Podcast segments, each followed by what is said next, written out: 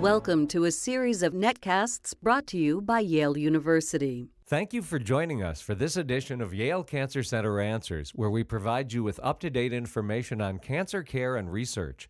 Our host, Dr. Anees Chagpar, is Associate Professor of Surgical Oncology and Director of the Breast Center at Smilow Cancer Hospital. She interviews some of the nation's leading oncologists and cancer specialists who are on the forefront of the battle to fight cancer. If you are interested in past editions of Yale Cancer Center Answers, all of the shows are posted on the Yale Cancer Center website at yalecancercenter.org. If you'd like to join the conversation, you can contact the doctors directly. The address is canceranswers at yale.edu. Here's Dr. Chagpar. Welcome to another episode of Yale Cancer Center Answers. I'm Dr. Anees Chagpar, and I'm joined by my guest, Maura Harrigan.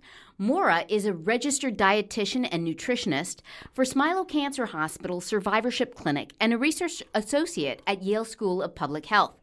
She's here with me today to talk about healthy eating for women diagnosed with breast cancer, as this is Breast Cancer Awareness Month. Thank you so much for joining me, Maura. It's a pleasure to be here. So, Maura, let's t- start talking about diet and cancer in general, because, you know, it's such a common question that we get asked did what I eat cause my cancer? Now that I've had cancer, what am I allowed to eat or not? Does cancer is cancer fed by sugars or fats or other things? How do you deal with all of that? Anees, uh, you hit right on the biggest issue in survivorship for me and people who come to survivorship clinic. Their concern is about food, and it almost translates into a fear of food because they're not quite sure what the relationship between what they eat and what caused their cancer. So they start second guessing everything and start seeking out information, which is a good thing. Unfortunately, there's a lot of bad information out there. So people tend to get very confused. Mm-hmm. So a lot of what I do at Survivorship Clinic is help them sort through that information. So I think one of the big the big questions, and in fact, I got asked this by a patient just last week, is does sugar cause cancer? That's a very common question, and the short answer is no. And that's usually when someone gives a big sigh of relief.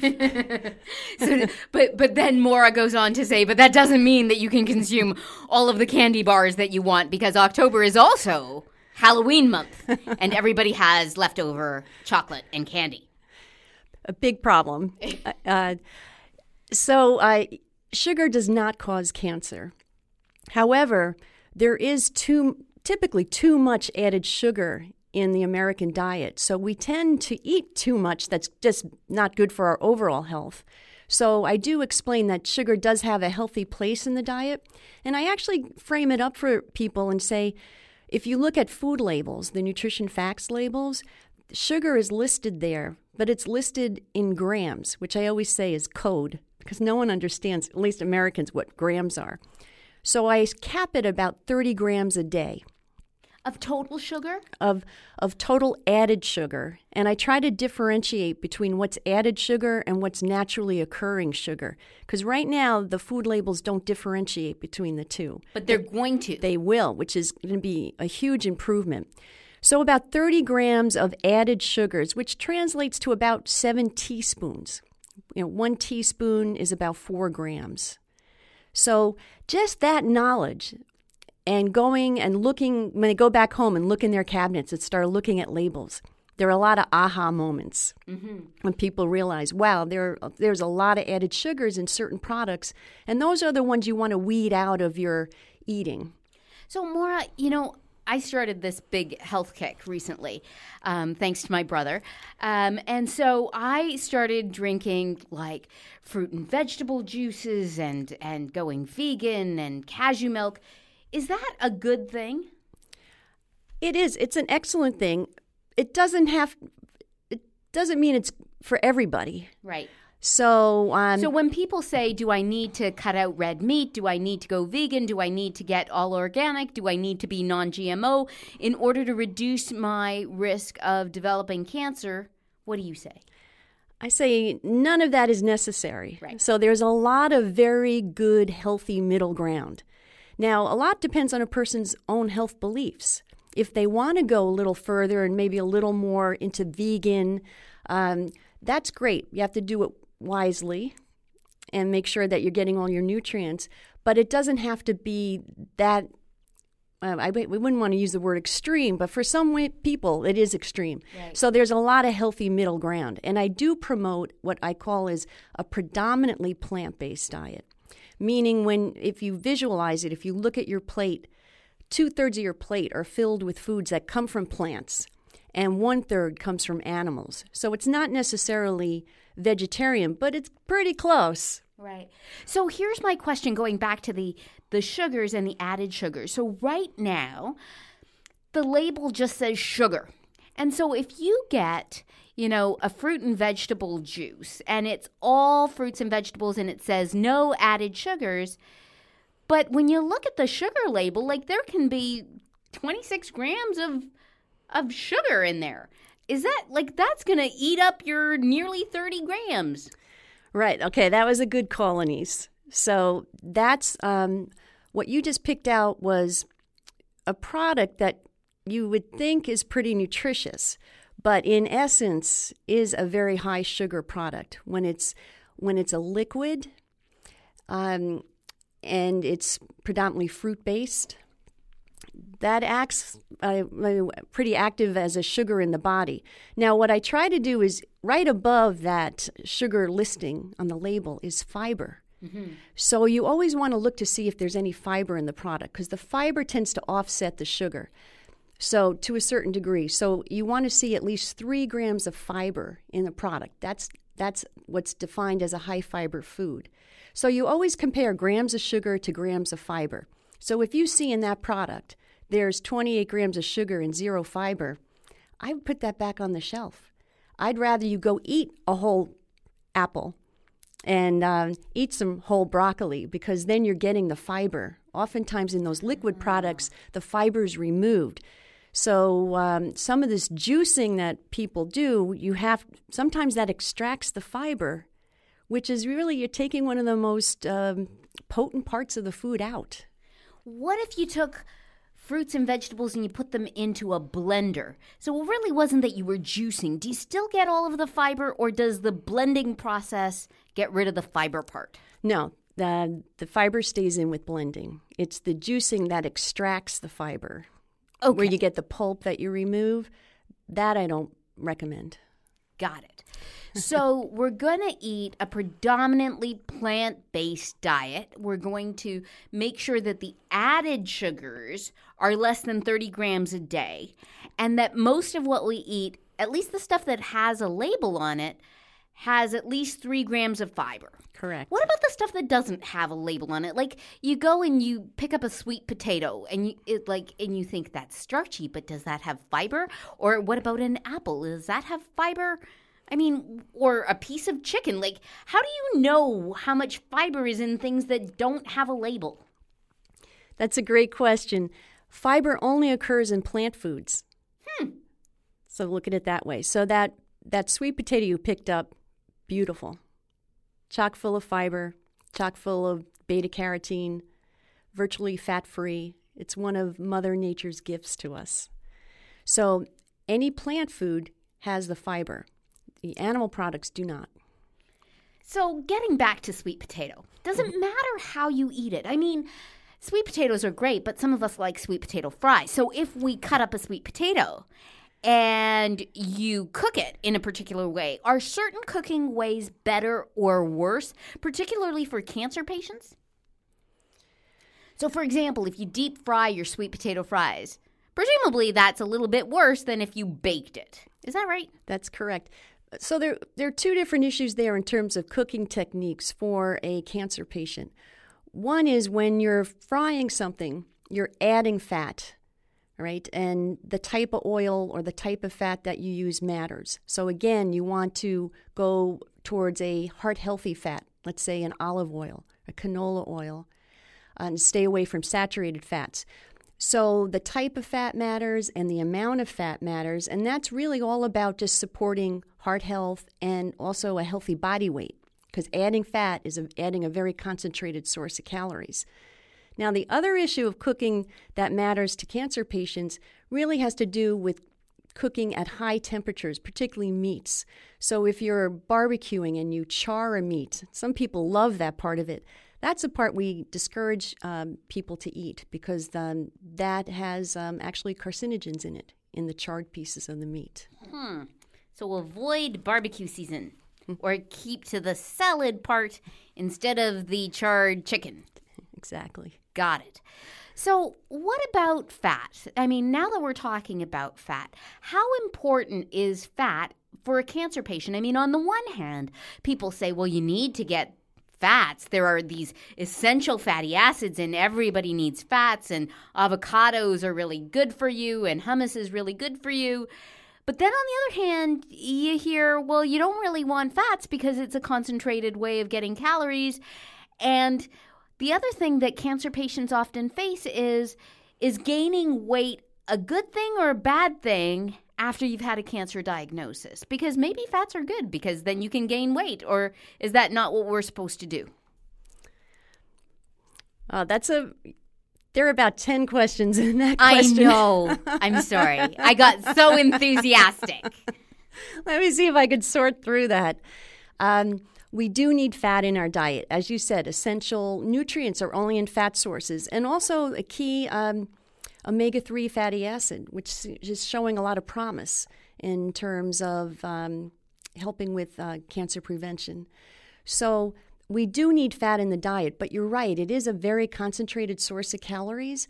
So, any foods that are predominantly fat need to be used in very small amounts, very judiciously. So, um, for example, one gram of fat gives you nine calories, but a gram of carbohydrate gives you four. So, in terms of weight management, yes, it matters how much fat you're adding to your foods because it is a very concentrated source. So, it has a place, but it's um, in small amounts. So, how much fat should we be eating, and how do we know? Whether that fat is, quote, good fat with all of these essential fatty acids and omega 3s and all of that, or not so good fat. Like, you know, the label talks about saturated fats and trans fats, and then there's unsaturated fats, and then there's monounsaturated. Like, how do we figure that out? I know you really almost need a chemistry course to understand the food labels there. But let's go back to that original model of looking at your plate as mostly plant foods, uh, two thirds of your plate plant foods, one third animal products. And if you put your food in that proportion, your fat um, distribution falls into just the right pattern. So the fats that come from plant foods are the fats we want to promote, the monounsaturated fats, the polyunsaturated fats. It's the animal products that contain the saturated fats. So if you put your food in the right proportion of plant versus animal, you'll get the right fat distribution. So, but wait a minute, wait a minute. what where does the occasional chocolate, you know, creme, whatever, or the, you know, the potato chips or the, you know, the things that aren't plants and aren't animals, the things that are in the middle of the grocery store that all of the dietitians tell us not to go near. Uh, that brings me to my what I call my 80-20 rule. Okay. All right. So 80% of the time you want to be on your A game eating this predominantly plant-based diet, having using meat as a condiment, keeping your foods whole and close to the ground, colorful, high in fiber. And then that other 20% are your discretionary calories. And that's what p- applies to all those foods. And that's something different for everybody. So there's a place for those foods, but the majority of your time, and I'd say about 80%, you're on your A game. And it allows you that 20% of discretionary calories, which helps you kind of stay with the 80%. Got it.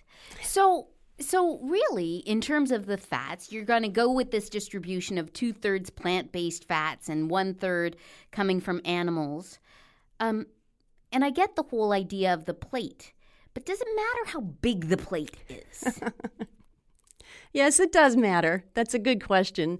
Um, uh, portion sizes matter and often it's job one. And as um, a typical American diet, our portion sizes are way out of whack. So reining them in, again, looking at labels when when they're there and seeing what a portion size is and honoring that is often a big aha moment for people. Yeah, because some of us think that the portion size they they they they they toned that down. Those are really those are really meant to be followed. Um, oftentimes, um, people come to survivorship clinic and they'll be eating fairly well and exercising, and they say, "But you know, I'm really not losing weight, and I need to lose a little more weight." And our strategy is just cut your portion sizes across the board by a quarter, and then that's just what they need to enable the weight loss. Got it. So this brings me to this whole other can of worms that we started to open, which was weight.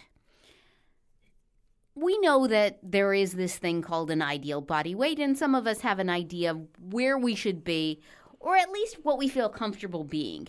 And there are all kinds of calculators that can tell us what an ideal body weight is.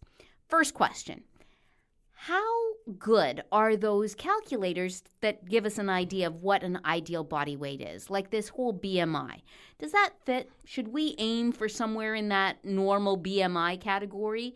Or is that not really right? Because some people say that BMI doesn't really matter, that people can have a huge BMI and still be really healthy. Yes, I, I would agree with that. BMI is very difficult to use on an individual basis. It has its role in, let's say, research, looking at populations and trends, but when it comes down to an individual, it's not a tool that I use. Because a BMI uh, just technically just measures, uh, is a frame of reference of someone's weight in relation to their height, but it doesn't account for their frame or their distribution of muscle. So you could have a very muscular athlete who has a very high BMI, but is very fit and healthy. So the BMI doesn't always apply. So, how do, I mean, how do people and cancer survivors figure out what their right weight should be? I mean, because I'll tell you, my mom was just diagnosed with cancer last year. And, you know, she kind of says, well, now I have, I have a reason to be overweight. And I, I don't know if that's right. Is that right? No. I kind of think it's an excuse. Maybe I'm too hard on my mom. I'm much nicer to my patients. You're very nice to your patients, Anees.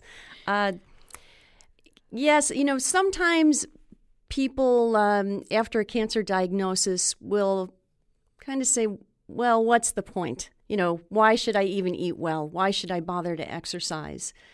Um, and, um, you know, I already got cancer, so why bother? And we encounter this a lot in survivorship clinic. And my response to that is eating well and exercising and being at a healthy weight always serves you well uh, in terms of heart health and just in terms of overall being and strength and emotional health. So it's important to take care of yourself. Mm-hmm.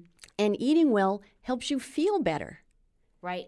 And the thing is that these days, with breast cancer being so well treated, people are living long and healthy lives. And so it's really important, right, that they stay at whatever an ideal body weight is. But that brings us to the question of how does an individual figure out what that is for them without coming to you and having some fancy test done?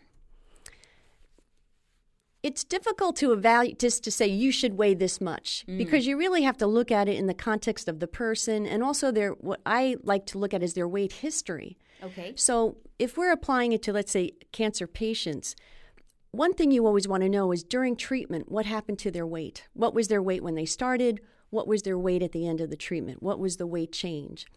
So um, some people lose weight. Uh, sometimes it can be a lot of weight, and then that needs to be replenished right. once the treatment is done.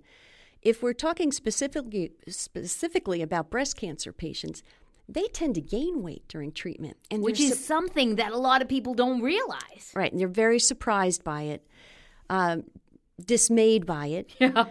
greatly, but also frustrated when they realize that it increases their risk for recurrence. Mm-hmm. So, um, our goal in survivorship and also in the research studies we do at the School of Public Health is to try to get nutrition and exercise and healthy lifestyles started right at diagnosis so that we can prevent this weight gain that occurs with breast cancer uh, women. So that brings us to a really good point, too, which is no matter where you start, right? You may start as being overweight, uh, you may start as being at your ideal weight but really trying to watch what you eat and exercise during that treatment trajectory, particularly for breast cancer where you're more at risk of gaining weight, is really important. So, what do you suggest for patients? Let's say they they start overweight, and I'm giving you that example because that happens to be the American norm. Uh, certainly was the case for my mom. Um, what should she be doing uh, if you were to advise her and say, you started off overweight, you want to make sure that you don't gain too much more weight. Uh, you want to get, if you can, uh, down to even lower than you started. How do you do that? It's incredibly frustrating for people, and especially for cancer survivors who have just gone through radiation and now they're tired and, you know, they just, ah. Yes, that's uh, it is overwhelming and frustrating. But a couple of issues there. When eating is also about being nourished and giving your body the nutrients that it needs. And that's the focus, particularly during treatment, that you get as many nutrients in as you can. And so that you feel nourished and you're giving your body the tools it needs to uh, get through treatment and minimize side effects. So you want to nourish the body first and foremost. Getting to weight management, this is the tricky part of it because women start at different weights um, at diagnosis. Some women are obese, some women are overweight, some women are at a healthy weight. They all can be at risk for gaining weight during treatment. So, one way to manage, you want to manage that weight gain mm-hmm. and minimize it um, while you're nourishing the body. And the way to do that really is through walking. So you have to add that piece to it. So, nourishing your body through choosing nutrient dense foods, walking, that's like a double, double barreled effect of really bolstering your, um, your immune system during treatment and minimizing side effects. Once you get through treatment, and let's say there's weight loss to be had. Here's where the, it gets a little tough. Your body doesn't like to lose weight. Yeah, I know. I've been talking to my body about that. it's very reluctant to lose weight. So it doesn't, but here's the good news it doesn't take much weight loss to reap the medical benefits of a weight loss. So no matter, you really have to just start from where you're at and say, okay, from here, uh, a weight loss of even 2% or 5% reaps the medical benefits in terms of heart health. Your body's not going to really willingly give up any more than 10%. So let's say for a 200 pound woman, that's 20 pounds. And she does that through healthy eating, increased walking, loses the 10%, gets to 180, and feels fabulous. And just say, okay, this is where my body's at.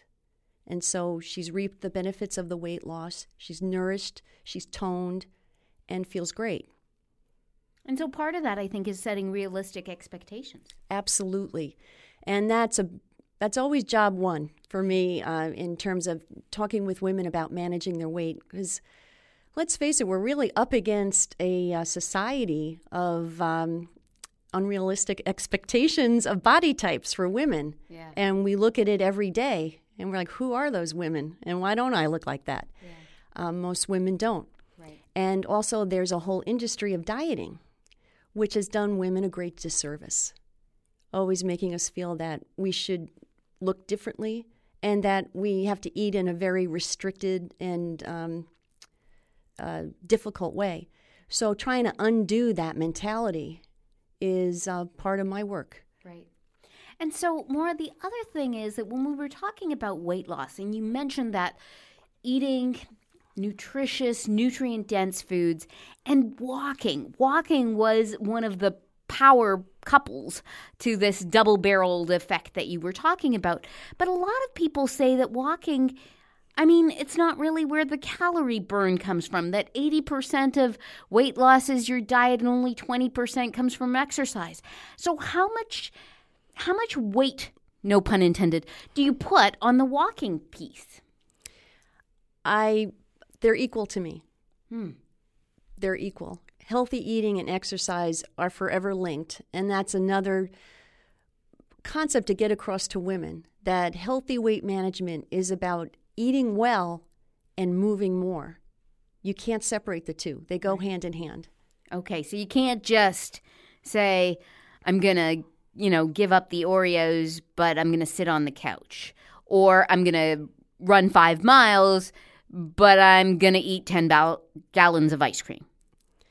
Correct. You really have to realize that healthy eating and your activity are really intertwined, and you have to align your eating with your activity. Uh, and once you match that up, it has a synergistic effect. And it's a joy to watch women experience that. Yeah. And once they get it, they say, wow, I look at food differently. Um, I you know, I fill my plate with plant foods. I choose colorful plant foods. That's another aspect of getting all your phytonutrients in. So I, I, I fill my plate with colorful plant foods. I eat smaller amounts of meat. I walk more than I ever have. I feel great. Oh, and by the way, I lost weight. Yeah. And I love the fact that it's an oh, by the way. Yes. Um, so, final question, and I know that you probably get this a lot too. Many cancer patients are going to ask about supplements. Do I take a multivitamin? Do I eat supplements? Do, what's up with this EGCG green tea extract thing in terms of losing weight? Is that a good thing? Is that a bad thing? What about soy? Am I supposed to avoid that or eat that? And what if it's in a little bit of soy sauce at the Chinese restaurant? Is that a big deal? How do you advise people about all of that? That's a big question, and let's see we could sort through it. Uh, first of all, again, back to this plant versus animal model. If you're filling your plate predominantly with plant foods, and I just mentioned before the colors. I know, again, this sounds simplistic, but the science behind it is robust. But remember, food is visual, so I think think colors.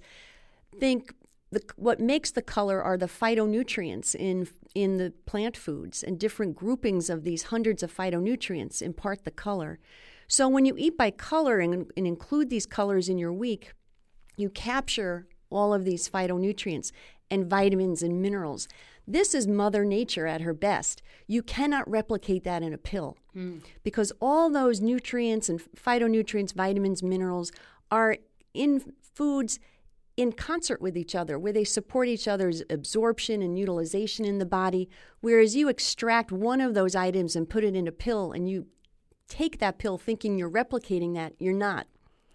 So, Mother Nature does it best. And the American Cancer Society, the World Cancer Research Fund, American Institute for Cancer Research, uh, all have come out with statements saying do not use supplements to prevent cancer. Great. Because you know what you don't realize one supplements are not regulated by the FDA and two they're not necessarily benign they can interact with the medications that you're taking uh, so we discourage the use of supplements except in very select cases where it's more to replace a deficiency. Right. Um, that's different. Correcting a deficiency is different from saying oh more is better. Right.